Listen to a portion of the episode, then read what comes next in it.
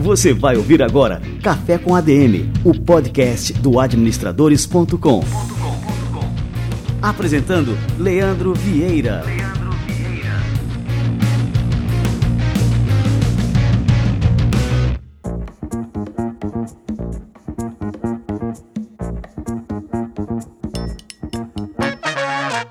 Olá pessoal, está no ar o episódio 276 do Café com ADM. Eu sou Simão Mairinde, diretor de operações do Administradores, e estou aqui mais uma vez no comando do nosso podcast, substituindo o Leandro Vieira, que está de férias, mas já já estará de volta. Sejam muito bem-vindos.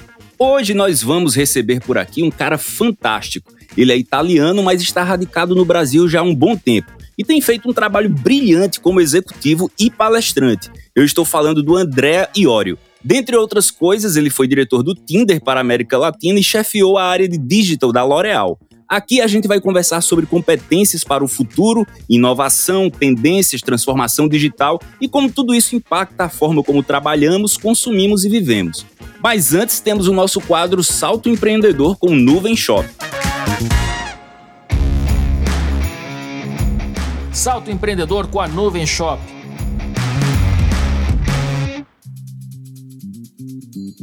Na sua opinião, o que custa mais caro? Digitalizar completamente sua empresa ou manter tudo como está hoje? No quadro Salto Empreendedor, um oferecimento da nossa parceira Nuvem Shop, eu vou falar sobre um detalhe que muita gente deixa passar ao optar pela segunda alternativa: o custo de oportunidade. Quando tomamos uma decisão, pesamos todos os prós e contras, escolhemos o que pensamos ser vantajoso e renunciamos a todos os benefícios que a outra opção nos garantiria. Por exemplo, se você opta por não digitalizar o seu negócio, seu custo de oportunidade está nas centenas ou milhares de vendas que você não fará simplesmente porque escolheu a comodidade da rotina. Aí você me diz: ah, Simão, mas essas coisas custam caro. Só empresas grandes se digitalizam. Tem que ter muito capital para isso. Só pensa assim quem não conhece a Nuvem Shop. Ela não só ajuda você a adaptar seus processos para o digital, como faz isso de maneira eficiente e completa.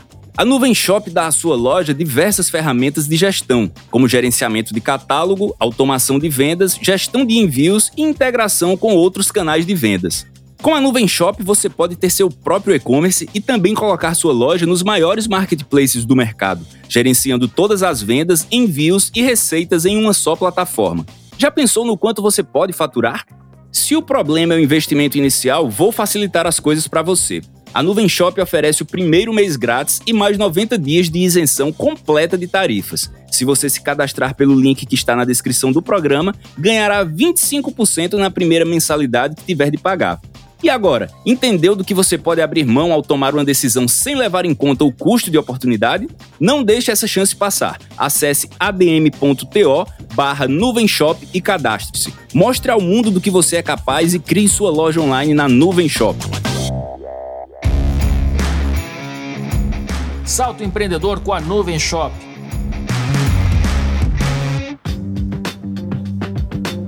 Agora vamos falar de educação, pessoal. Você sabia que profissionais com cursos de especialização ganham até cinco vezes mais do que aqueles que têm apenas graduação? Pois é, se você quer entrar para esse grupo e dar o próximo passo na sua carreira, a PUC de São Paulo está com inscrições abertas para vários cursos de especialização, extensão e MBA na área de negócios e gestão, estratégia empresarial, gestão de projetos sociais, gestão de negócios, controladoria e muitos outros. E ainda tem uma oferta especial com descontos que podem chegar até 25% em todas as mensalidades. Mas não demore, porque essas condições são até 28 de fevereiro e as vagas são limitadas. Acesse pucsp.br e confira a relação completa de cursos. É só escolher e se inscrever. O link também está na descrição do programa.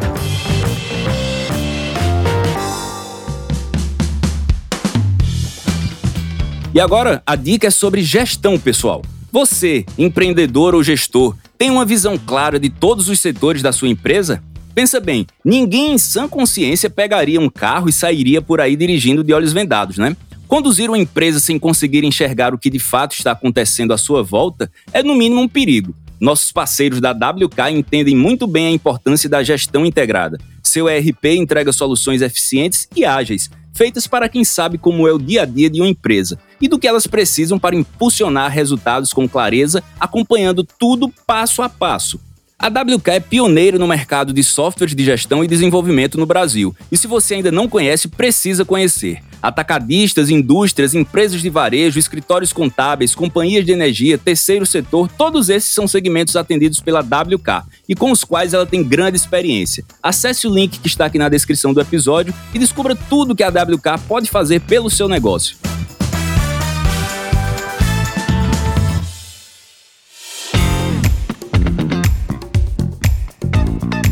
Muito bem, pessoal. Então agora vamos chamar o nosso entrevistado de hoje, André Iorio. Seja muito bem-vindo, André. Muito obrigado, Simão. Muito feliz. Eu acompanho muito o trabalho do Administradores e realmente desde sempre. Então, para mim é um grande prazer estar com vocês. Maravilha, André. Então, vamos lá aqui começar o nosso bate-papo.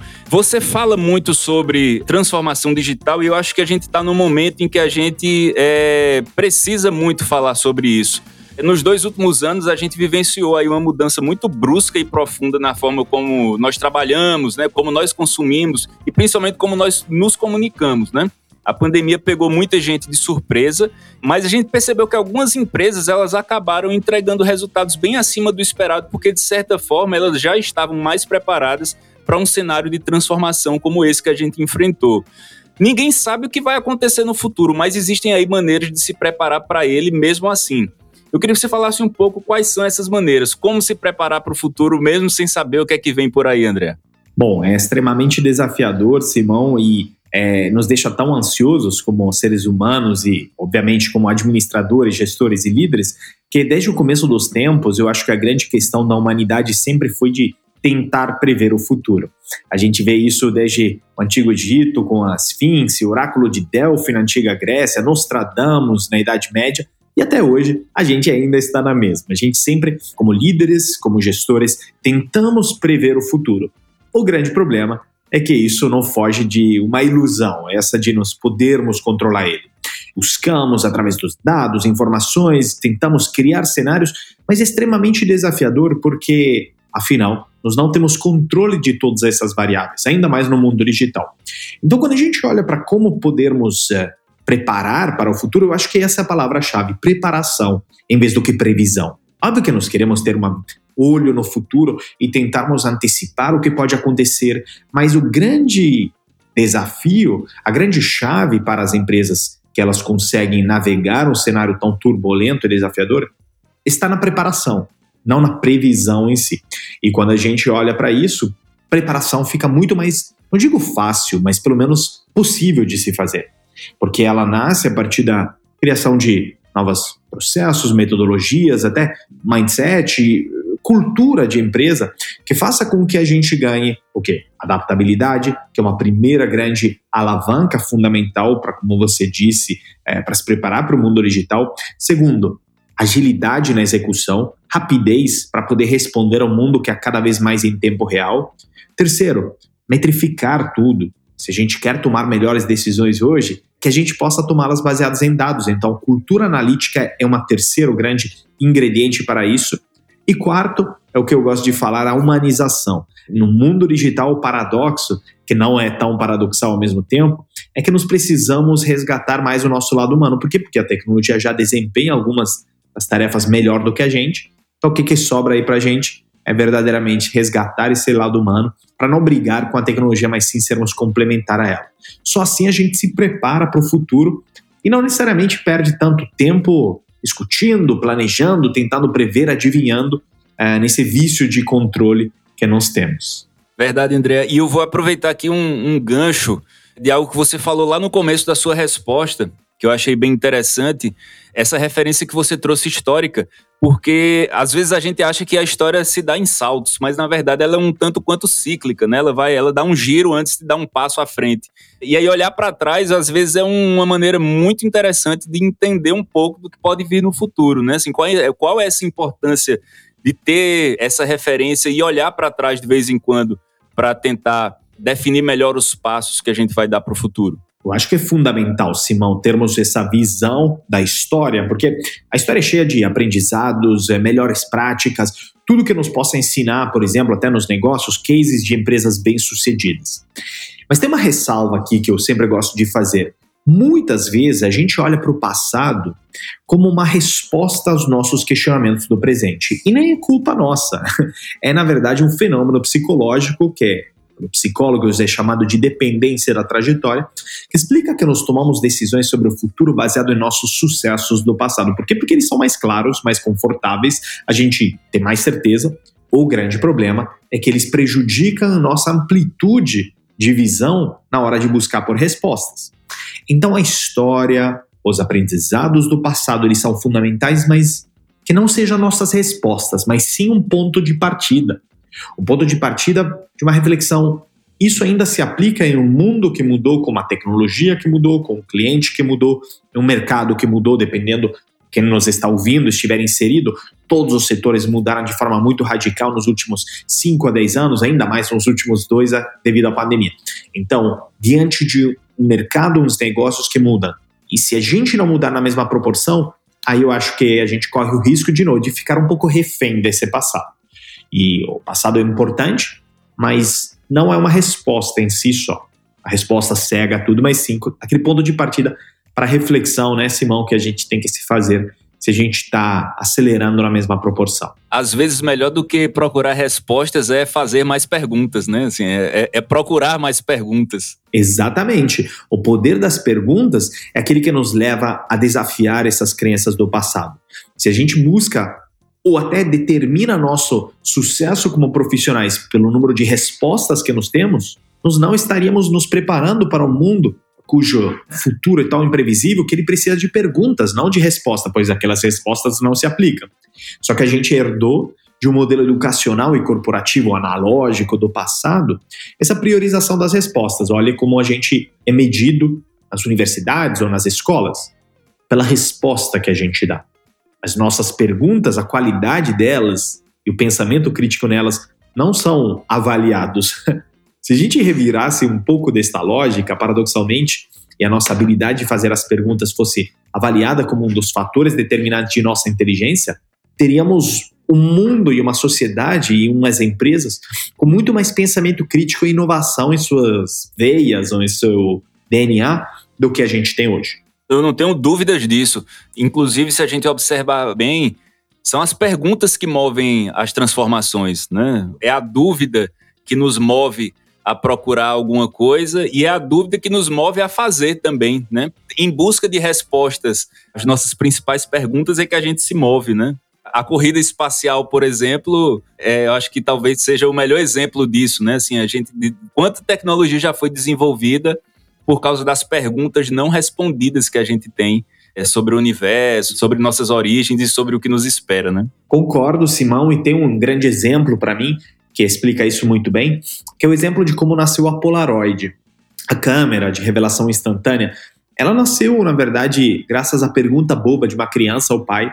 Ele perguntou, pai, eu posso ver a foto que você acabou de tirar? e o pai ficou assim. Na verdade, porque essa pergunta é normal nos tempos de hoje, é só mostrar o smartphone. Só que essa pergunta foi feita em 1944.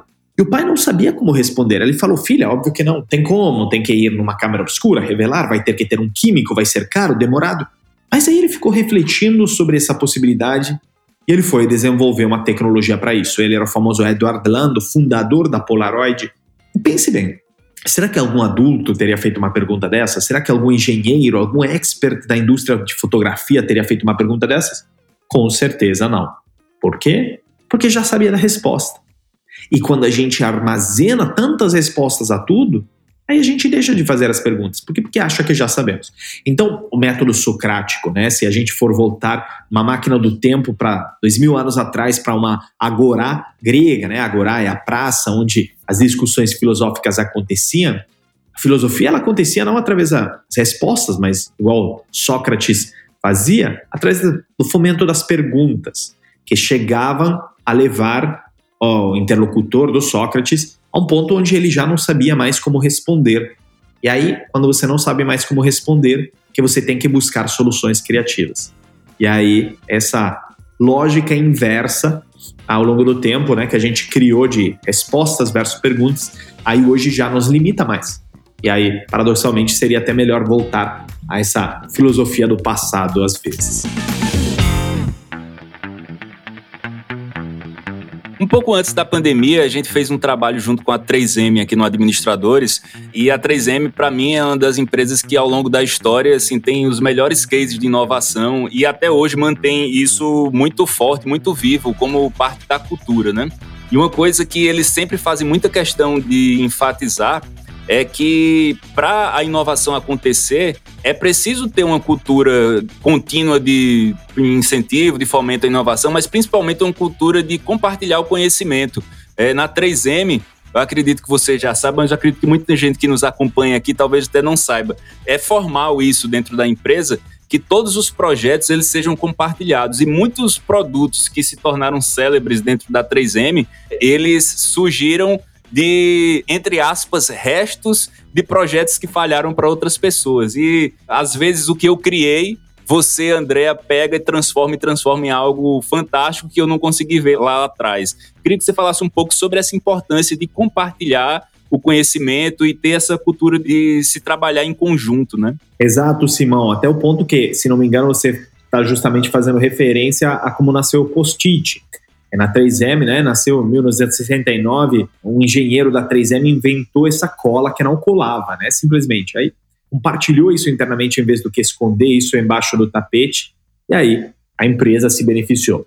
Porque o grande ponto aqui sobre essa necessidade de compartilharmos o conhecimento, e não só o conhecimento bom, mas às vezes o conhecimento ruim, que nasce dos erros.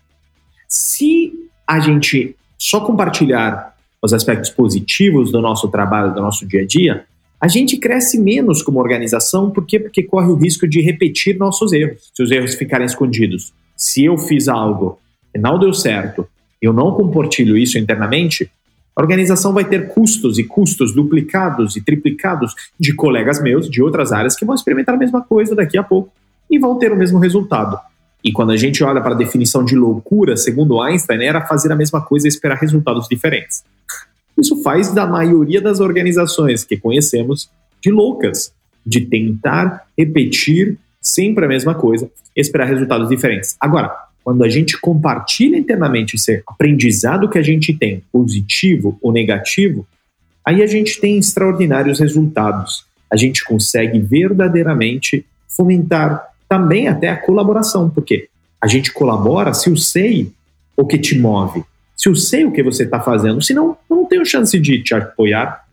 Então, inclusive, quanto mais a gente compartilha, mais fomentamos a reciprocidade. Se eu compartilho um erro com você, eu estou abrindo a oportunidade para no futuro você compartilhar um erro comigo. Por quê? Porque você já viu que eu sou daqueles que entende, que tolera, que compartilha. Se eu sou aquele que só fala de meus sucessos, sou sabichão e ninguém pode, sabe, me tocar, tô ali no pedestal, quem vai conversar comigo? Quem vai me apresentar seus desafios de negócio? Quem eu posso ajudar? Ninguém, porque ninguém quer ser ajudado por mim. Então, acho que é fundamental essa troca de informações, pois ela verdadeiramente leva à colaboração. Sem informação compartilhada, teremos ineficiências, custos duplicados e triplicados e, obviamente, uma falta de colaboração. A gente não não pode se permitir nada disso. Você agora puxou para o ponto que é da próxima pergunta que eu tinha separado aqui no meu roteiro para te fazer, que é o papel das pessoas nisso tudo. Quando a gente fala de inovação, às vezes a gente lembra de um produto, né? Um produto inovador, mas não, não lembra que por trás daquele produto tem várias pessoas e mais que isso, um trabalho de criar uma cultura para que aquelas pessoas juntas promovam aquela inovação. Queria que você falasse um pouco sobre isso. Qual é o papel do humano, o papel das pessoas para que a inovação aconteça. É muito legal o que você disse, Simão, porque você falou justamente, às vezes é até um erro semântico que pode acontecer na hora de interpretar a inovação, que inovação muitas vezes é associada com resultado.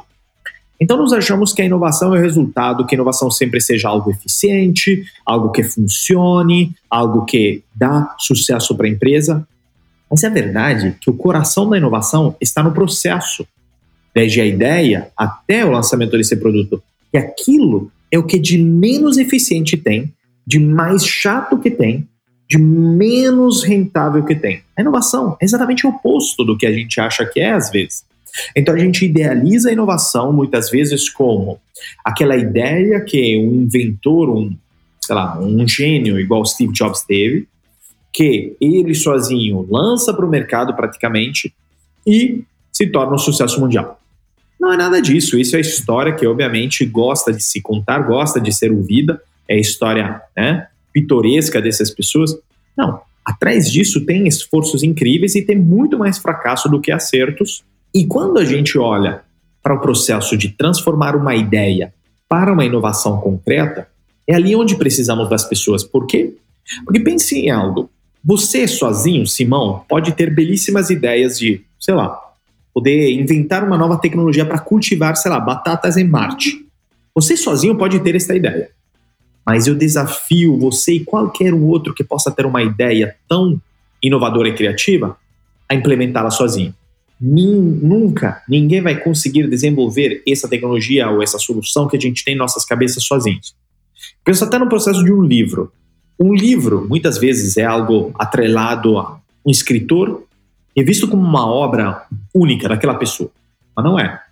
Passei pelo processo de publicação de dois livros e é um processo extremamente coletivo que nunca veria vir à luz sem a colaboração. E olha que isso para um livro. Então imagine para um produto inovador, tecnológico, complexo, que resolva o problema de muitas pessoas. Não tem a habilidade de transformar ideias, que podem sim ser individuais, em soluções inovadoras concretas, que porém são coletivas, sim, essa colaboração entre pessoas que é precisa para resolver os problemas complexos que a gente vive hoje em dia. Verdade, muito boa resposta, André. É, eu queria agora passar um pouco para o seu trabalho como palestrante. Né? Você tem um, uma presença muito forte aí dentro das empresas. Você é contratado pelas empresas para treinar os profissionais e você pôde principalmente nesses dois últimos anos que a gente passou por muitas transformações, você pode ver no dia a dia como essas mudanças, essas transformações têm impactado públicos diferentes, empresas de nichos diferentes. E eu queria que você falasse um pouco sobre sua impressão sobre como essas transformações dos últimos anos elas têm impactado a forma como as pessoas trabalham. Bom, eu posso dizer que com certeza as inovações dos últimos anos, tudo o que está acontecendo no mercado de trabalho, primeiramente temos que admitir está assustando um pouco as pessoas. Quando a gente olha para as estatísticas sobre o futuro do mercado de trabalho, elas são um pouco assustadoras, ao ponto que um relatório recente da Dell Technologies de 2019 aponta que 85% dos empregos que existirão em 2030 nem foram inventados ainda. Então, primeiro, existe uma grande incerteza sobre quais serão as profissões do futuro. Ao mesmo tempo, existe uma grande incerteza sobre o que fará um profissional como eu, sei lá. O que, que fará um palestrante? O que, que será um médico? O que, que fará um enfermeiro, desenvolvedor de software em 2030? Então, aí, isso faz com que, primeiro, grande implicação, pessoas estejam mais ansiosas, preocupadas com suas carreiras. Então, essa é uma primeira coisa. A segunda grande coisa é que, porém, após esse susto inicial, tem profissionais que eles tentam resistir à tecnologia e você tem um grupo de colaboradores, empresas ou de pessoas que elas se recusam, ou pelo menos são muito resistentes e dizem: não, meu cliente não quer, isso não vai dar certo, isso não é para mim, e se recusam a utilizar essas novas tecnologias. O grande problema é que isso prejudica a posição deles, preparação ao futuro, onde essa tecnologia vai ser cada vez mais eficiente e adostada. E tem um segundo grupo que, mesmo diante dessas preocupações que é normal termos, ela diz: sabe o que? Então eu vou trabalhar em não ser substituível por esta tecnologia, mas sim para ser complementar. Então eu vou vender, por exemplo, vendedor de algum produto. Ele diz: tá bom, o que a tecnologia faz melhor que eu? Primeiro, a tecnologia consegue, sei lá, fazer follow-up com o cliente de forma mais rápida através de um chatbot. Ela lembra das informações sobre as especificações técnicas do meu produto mais do que eu. Ela se atualiza em tempo real diante de atualizações no produto. Então, ela pode formatar um contrato, uma proposta de forma mais eficiente, mais personalizada do que eu. Então, por que, que não adoto tecnologias para poder terceirizar para ela essa parte chata e burocrática? E eu, vendedor, terei mais tempo e recurso emocional à disposição para fazer o quê? Focar em desenvolver mais o meu cliente, entender mais do negócio dele, pensar de forma mais estratégica, mais criativa, mais de longo prazo, desenvolver novas competências e habilidades através de treinamentos e assim por diante. Então, o paradoxo é que as pessoas que resistem ao digital tecnologia são as mesmas pessoas que elas ficam reclamando no dia a dia delas de todas aquelas burocracias e chatices que, inclusive, a tecnologia tiraria delas se eles fossem adotar.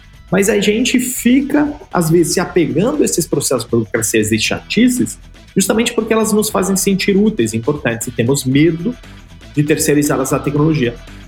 Em um círculo vicioso que acaba perdendo o sentido.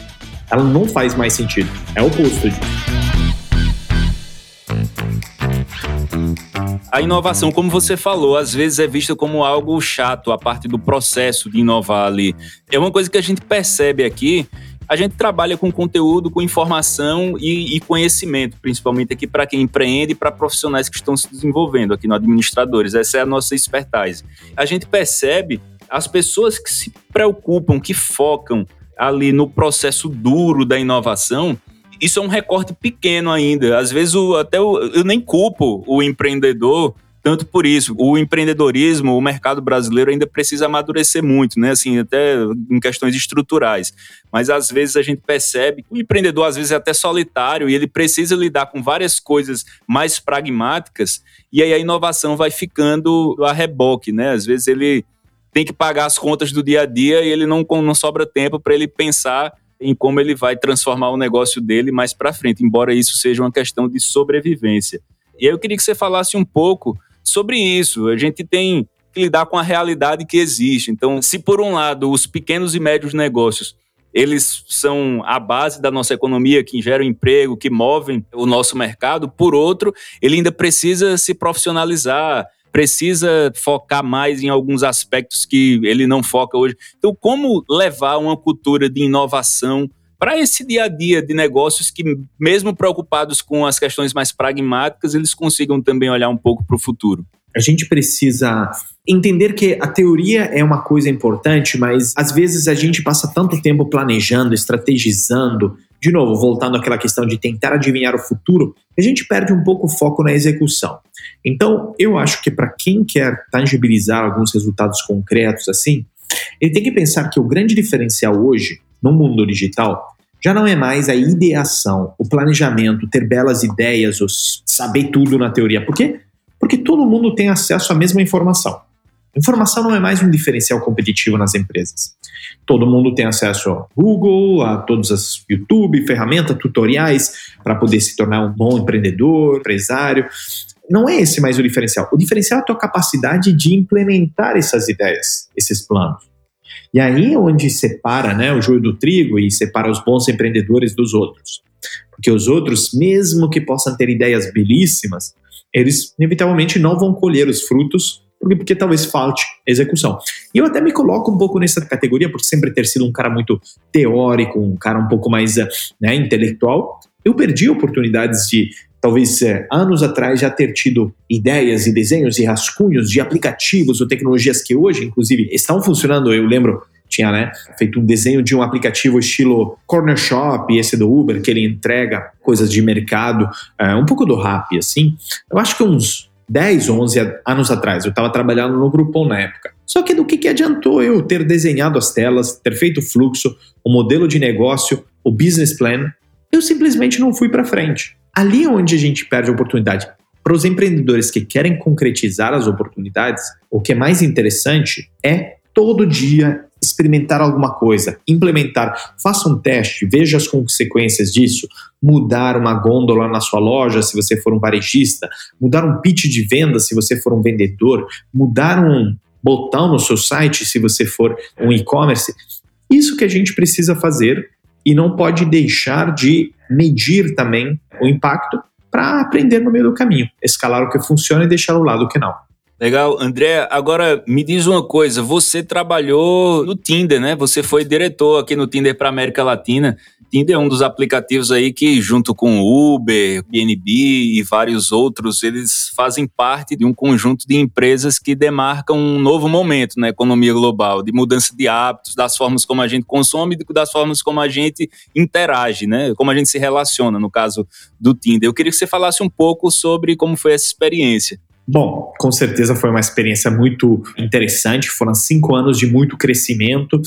A gente conseguiu começar no Tinder, era apenas eu e o estagiário, e começamos a fazer dele o aplicativo que mais faturou no App Store do Brasil a partir de 2017, considerando as transações in app. E fizemos também do Brasil o segundo maior país do mundo, depois dos Estados Unidos. E ainda por cima, gerenciando a América Latina desde aqui, fizemos do México e Argentina, os dois países no top 10 do mundo. Então, o que, que eu acho que foi extremamente importante e interessante é a gente entender que a tecnologia em si só não era o grande diferencial de um aplicativo como o Tinder. O grande diferencial era a habilidade de usar a tecnologia para resolver problemas que nasciam a partir do nosso entendimento das humanas sociologia, antropologia, neurociência, relações, a gente tentava sempre analisar o que estava mudando e como que a tecnologia podia resolver aquele problema a respeito de outro.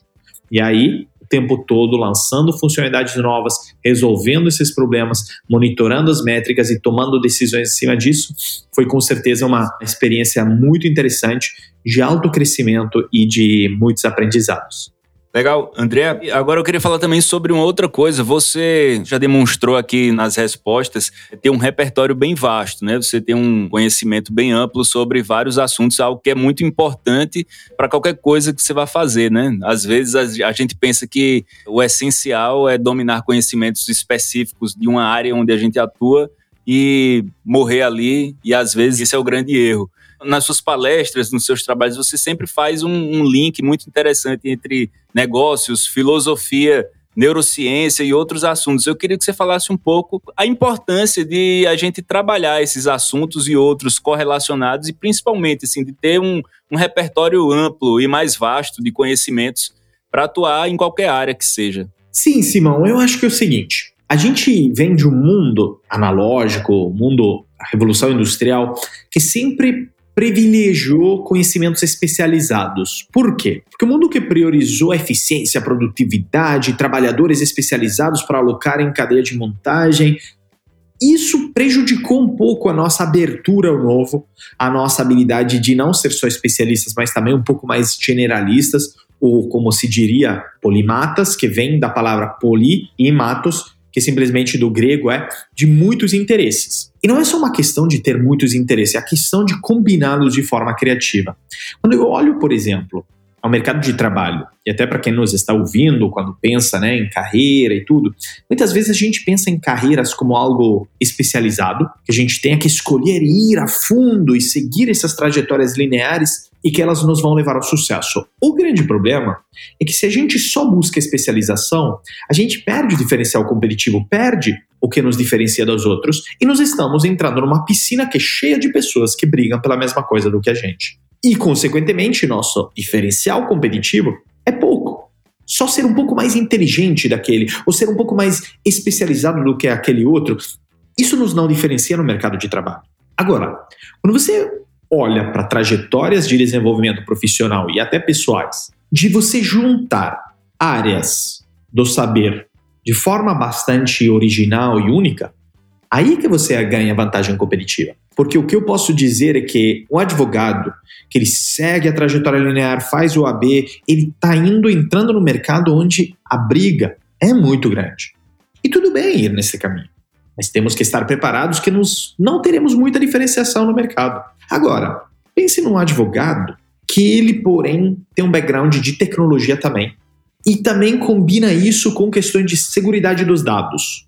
Isso diferencia ele talvez combinou duas áreas, não é especialista de nenhuma, não entende perfeitamente da tecnologia, não sabe tudo de direito, mas ele entende muito bem na interseção de privacidade, dados e direito. Aquele profissional é um profissional que é muito mais difícil de achar no mercado e, consequentemente, você fica mais requisitado por empresas que às vezes tenham que entender como se adaptar a leis como o GDPR e coisas do tipo. Agora, quando eu olho para o mundo de palestras, por exemplo, que é o meu caso, e olho para a maioria dos palestrantes de transformação digital, todos falam mais ou menos da mesma coisa. Falam das tendências futuras, falam de tecnologias, inteligência artificial e tudo.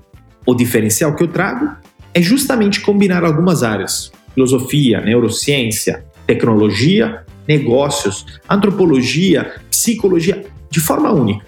E ali onde você percebe, caramba, mas então isso realmente é algo surpreendente, memorável e original. Porque senão a gente sempre ouve um pouco do mesmo, que está disponível inclusive em podcast, por ali, por aí, por YouTube, não gera muita diferenciação. Mas aí, quando você combina elas, eu acho que você constrói uma carreira mais única, mas para você. Maravilha. Agora eu queria falar um pouco sobre os seus livros. Um dos seus livros se chama Seis Competências da Transformação Digital.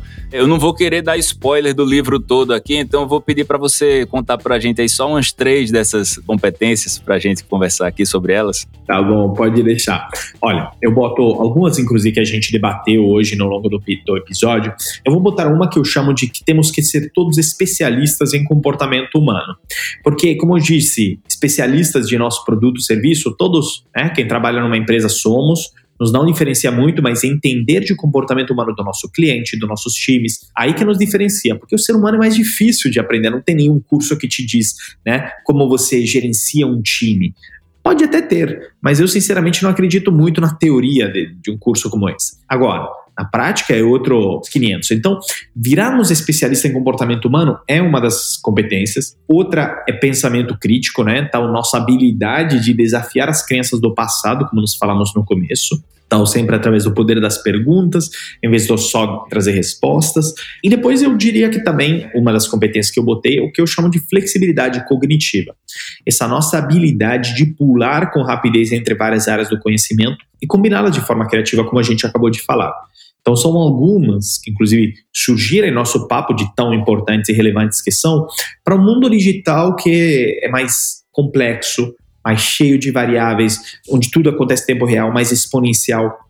E ele pede um novo mindset por parte das pessoas. E, de novo, mindset não é algo com que a gente é predefinida, pré-programada e algo que está em nosso DNA. Não, é algo que a gente desenvolve. Então, assim como a Carol Dweck dizia na teoria dela de mindset, que existe um mindset fixo e um construtivo, o construtivo é das pessoas que acreditam que isso possa mudar. Eu acredito que possa mudar, até porque vivi na pele e, ao mesmo tempo, acredito que cada um que está ouvindo possa não se conformar com como ele é agora, mas acreditar que pode sim tomar decisões de forma diferente, pensar de forma diferente, agir de forma diferente. Eu acho que até um pouco dos meus livros eles são um chamado à ação nessas frentes. Muito legal essa perspectiva, André. E aí eu queria que você falasse um pouco também sobre essa questão de a gente se predispor a aprender. A gente está num mundo em que as transformações elas acontecem de uma maneira cada vez mais rápida e o tempo para aprender ele é curto, né? Então a gente precisa aprender rápido também quanto mais a gente aprende, com mais facilidade a gente vai aprender a próxima lição que vai ser necessária. Queria que você falasse um pouco sobre isso, sobre a gente se abrir e querer aprender. Exato. Eu acho que assim, quem acha que não precisa aprender mais nada da vida, o grande problema é que ele vai ficar cada vez mais obsoleto e desalinhado com o mundo. E pense bem, o mundo muda, o mercado muda, tecnologia muda, o cliente muda, taxas cada vez mais rápidas, taxas exponenciais, devido à rapidez do crescimento da tecnologia. E se a gente fica ancorado ao passado e não se atualiza nosso conhecimento, de novo, é só fazer as contas, você vai ficar para trás. Então, é já um ponto de partida errado. Agora, também tem formas e formas de se atualizar, de novo, não é só no conhecimento, mas através da experimentação, de botar a mão na massa, de se expor a cenários diferentes. Mas essa crença errada de que nós temos uma fase da vida onde nos aprendemos, até os 20 e pouco, quando nos formamos. E o resto da vida dedicada e dedicável a atividades produtivas a partir daquele conhecimento que a gente obteve, é uma crença totalmente errada que nos herdamos de um mundo analógico, que era um mundo que mudava muito menos e que, porém, hoje não funciona mais. Sendo que ao longo de uma carreira inteira, nossos pais, nossos avós talvez tivessem que mudar de tarefa uma ou duas vezes. Hoje a gente tem que mudar de tarefa escopo e tudo duas, três vezes a cada ano. Não é ao longo de uma carreira inteira. Isso implica que a gente tem que se desenvolver de forma cada vez mais rápida. Então, acho que isso tudo é muito importante. A gente não pode errar nessas frentes e achar que ah, tudo que a gente já sabe sempre vai nos permitir ter sucesso na vida. É isso aí, André. Me corrija se eu estiver errado aqui. Seus livros são Seis Competências da Transformação Digital, é, esse é um deles. E o outro é O Mundo Não É Mais Como Seria Antigamente. É, me corrija. Eu lembro que é um verso de uma música do, do Renato Russo aí, né? Exatamente. É O Futuro Não É Mais Como Era Antigamente. Isso aí. Quem quiser encontrar os seus livros, André, como é que faz aí? Estão disponíveis nas lojas? Estão esgotados? Estão por aí? Com certeza. Vamos falar, é a hora é. do Mechan. Diz aí como é que faz para encontrar os seus livros. Pode encontrar os seis competências para surfar na transformação digital em todas as livrarias. É um livro físico, está em todas as principais, está no, na Amazon, obviamente, também. O futuro não é mais como antigamente, é um e-book, então ele só está disponível na Amazon mas também tem um mais novo livro que chama Metanoia Lab, lições sobre competências humanas na era digital, e ele fundamentalmente também disponível em todas as livrarias, lojas físicas e Amazon online também. Então, é verdade, Metanoia também é o nome do seu podcast, não é verdade? Exatamente. Esse último livro é um compêndio dos melhores trechos do meu podcast transcrito. Está indo muito bem porque são os fãs do podcast que eles querem reler e rever um pouco dos conceitos principais. Maravilha, legal. André, eu quero te agradecer aqui, o bate-papo foi incrível. Eu ficarei aqui mais algumas horas conversando. Assunto a gente tem para sempre aí. Gostei muito do bate-papo, queria deixar aqui você agora livre para deixar o seu recado e mandar aí o que você quer deixar aqui para os nossos ouvintes. É o seu recado final. Pode deixar. Então, não, Simão. Primeiramente, eu queria agradecer muito a oportunidade aqui de estar com vocês Acho que talvez um recado final seja, de novo, acordarmos todos os dias e fizermos aquela pergunta: eu estou mudando na rapidez que o mundo está mudando? Porque se a gente não olha, digamos, ao cenário externo e não se desafia a se transformar naquela mesma rapidez, aí significa que a gente corre o risco de ficar obsoleto. O grande problema é que a gente muitas vezes não se desafia a fazer isso, porque porque isso é desconfortável. Pense na lógica. Sairmos da zona de conforto significa que a gente entra na zona do desconforto e, como seres humanos, nós odiamos o desconforto. Só que se a gente deixar de sentir um pouco daquele desconforto, eu acho que isso tem que ser um sinal assim de alerta de que nós não estamos evoluindo naquela mesma rapidez. Então, se a gente está muito acomodado, talvez seja o momento de fazer alguma mudança aí. Eu acho que esse pode ser um chamado aí para todos que nos estão ouvindo. Maravilha! Eu conversei aqui com o André Iório. Muito obrigado, André. Pessoal, obrigado. Aqui acaba o nosso episódio de hoje do Café com a DM. Um abraço e até a semana que vem. Tchau, tchau. Tchau, tchau.